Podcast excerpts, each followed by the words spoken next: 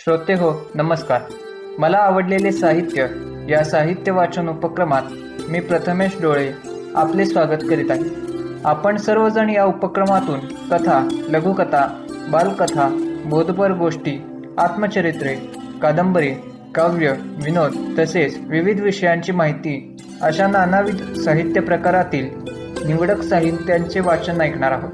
मनोरंजनाबरोबरच वाचन संस्कृती वाढावी आणि माहितीचे आदान प्रदान व्हावे हाच केवळ यामागील हेतू. हे वाचन आपणास नक्कीच आवडेल यात शंकाच नाही. मात्र तरीही या कार्यक्रमाचा अभिप्राय आम्हास नक्की कळवा की ज्यामुळे आमचा उत्साह द्विगुणित होईल. यातून आपणास आनंदाबरोबरच थोडा विरंगुळाही मिळेल हीच अपेक्षा. चला तर मग ऐकूया मला आवडलेले साहित्य. आपण पुढील प्रत्येक भागात साने गुरुची लिखित श्यामची आई या पुस्तकातील कथांचे क्रमशः वाचन ऐकणार आहोत. साने गुरुजी लिखित श्यामची आई या पुस्तकातील कथा. कथेचे नाव आहे तीर्थयात्रेसाठी पलायन. वाचक स्वर प्रथमेश डोळे. सिंहस्थात नाशिकला आणि कन्यागताला वाईला मोठी यात्रा भरते. त्यावर्षी कन्यागत असल्यामुळे हजारो स्त्री पुरुष वाईला यात्रेला जात होते. आमच्या पालगडहूनही माझे एक चुलत आजोबा त्यांची बायको व इतर बरीच मंडळी जायचं ठरलं. सारा प्रवास बैलगाड्यांनी मुक्काम करत करत होणार होता. दहा बारा गाड्या एकदम निघणार होत्या. अशा प्रवासाचं मला खूप आकर्षण होतं. त्यामुळे त्यांच्याबरोबर आपण जावं असं मला वाटलं. म्हणून मी आईला विचारलं पण पैशाची अडचण सांगून तिनं नकार दिला. म्हणाली जायचं असेल तर चालत जा. आहे ताकद? मी काहीच बोललो नाही. पण जायचा विचार मनात डोकावला. मनात आलं ध्रुव नाही एकट्या जंगलात गेला. न भिता त्यानं जप केलं. आपणही प्रयत्न करावा. नाही जमलं तर परत यावं. त्या दिवशी शनिवार होता. सकाळची शाळा होती. मी उठायच्या आतच यात्रेच्या बैलगाड्या निघून गेल्या. झटकन आंघोळ केली आणि नेहारी न करताच झपात झपात चालत शाळेत पोचलो. तोपर्यंत मुलं आली नव्हती. म्हणून मी माझं दप्तर पडवीत ठेवलं आणि बाहेर पडलो. गावाबाहेर आलो. तिथं तीन रस्ते फुटतात. मी खेडचा रस्ता पकडला आणि झपाझप चालायला लागलो. कारण यात्रेच्या बैलगाड्या गाठायच्या होत्या. मी स्वतःच्याच तंद्रीत भरभर चालत होतो. थोड्या वेळात ऊन तापायला लागलं. मी दमून गेलो. मला रडू येऊ लागलं. बरं घरी परत जायची लाज वाटू लागली. पण जाणार कुठं? मागं का पुढं? शेवटी मी माघारी परतलो आणि गावाकडे निघालो. डोळ्यातून पाणी गळत होतं. ते सूर्याच्या प्रखर किरणाने वाळून जात होतं. पोटात काही नसल्यानं खूप भूक लागली. पाय ओढत ओढत कसं तरी गावाजवळ येऊन पोचलो. गावात शिरण्याचं धाडस होत नव्हतं. म्हणून नदीकाठच्याच देवळात शिरलो. गाभाराच्या अंधारात काही वेळ लपून बसलो. पण किती वेळ बसणार? पोटात कावळे ओरडत होते. शेवटी सर्व लाज अभिमान सोडला आणि गावात शिरलो. तो माझ्या काकांनी मला पाहिलं. माझा हात पकडून म्हणाले अरे श्याम आहेस कुठं तू? सर्व गाव तुला हुडकते. मुलांनी तुझं दप्तर आणून दिलं तेव्हा कळलं की तू हरवलास. तेव्हापासून आम्ही सगळे तुला शोधत आहोत.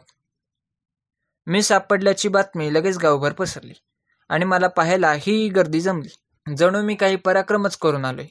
मी भुकेला असल्यानं लगेच जेवलो आणि चालत दमल्यानं दुपारी खूप वेळ झोपलो.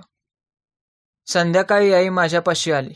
अंगावर हात फिरवून म्हणाली मला तुझा राग आला नाही किंवा पळून गेलास म्हणून वाईटही वाटलं नाही. तुझ्या काळजीमुळे वाईट वाटलं. यापुढे लक्षात ठेव चोरीमारी करून पळू नकोस. वाईट संगतीनं भीतीनं पळू नकोस. समाजाच्या देशाच्या भल्यासाठी पळलास तर मला अभिमान वाटेल. यानंतर आपण ऐकणार आहोत कथा आरसा. वाचक स्वर धनश्री डोळे. एका गुरूंच्या घरी एक शिष्य मनोभावे गुरूंची सेवा करून शिक्षण घेत होता. त्याच्या या सेवेमुळे गुरु त्याच्यावर खूप प्रसन्न होते. शिक्षण पूर्ण झाल्यावर विद्यार्थी घरी जाण्यासाठी निघाला.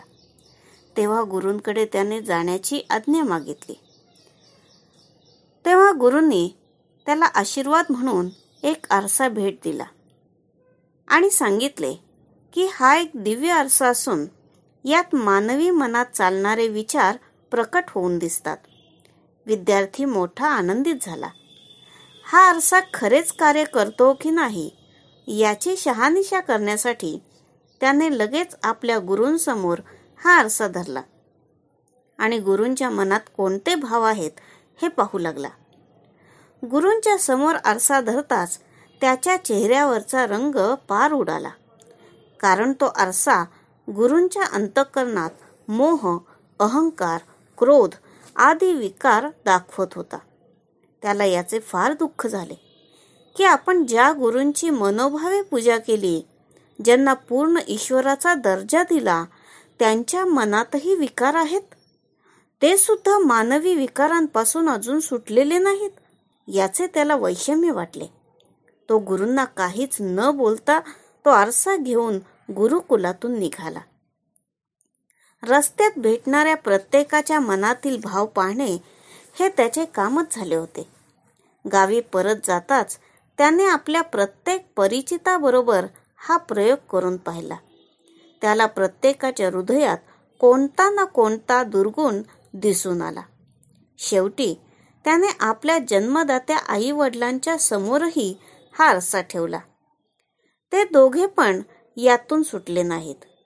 त्यांच्या हृदयात पण त्याला काही ना काही दुर्गुण दिसले. शेवटी या गोष्टीचा त्याला मनोमन राग आला आणि तो गुरुकुलातील गुरूंकडे धावला.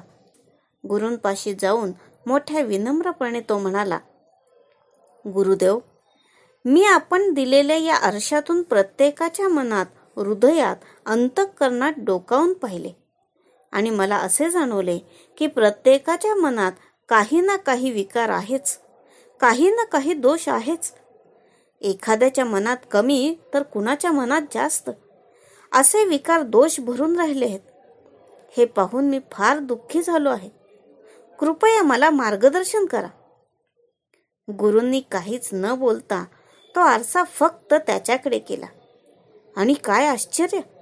त्याला त्याच्या मनात एका कोपऱ्यात राग द्वेष अहंकार क्रोध माया आदी दुर्गुण भरून राहिलेले दिसले. गुरुजी म्हणाले वत्सा हा आरसा मी तुला तुझे दुर्गुण पाहून ते कमी करण्यासाठी दिला होता. पण तू दुसऱ्याचे दुर्गुण पाहत बसलास. अरे नको इतका वेळ खर्च केलास. अरे याच कालात जर तू स्वतःचे अवलोकन केले असतेस तर तुला तुझ्यातील दुर्गुण सुधारता आले असते. याच काळात तू एक असामान्य व्यक्ती झाला असतास. मानवाची हीच कमतरता आहे की कमजोरी आहे की तो दुसऱ्यातील दुर्गुण पाहत बसतो आणि स्वतःला सुधारण्याचा प्रयत्नही करत नाही. हेच या आरशातून मला तुला शिकवायचे होते की जे तुला शिकता आले नाही. तात्पर्य आपण नेहमी दुसऱ्या व्यक्तीचे दुर्गुण बघतो त्यावर टीका करतो पण आपल्यातील दुर्गुणांवर आपले कधीच लक्ष जात नाही. याचबरोबर आम्ही या भागात आपला निरोप घेत आहोत परंतु हा उपक्रम आपणास कसा वाटला हे अवश्य कळवा. संपर्क क्रमांक नऊ दोन दोन सहा सात सहा दोन नऊ नऊ सात. काळजी घ्या आपल्याबरोबर इतरांचीही. भेटूया पुढील भागात. धन्यवाद.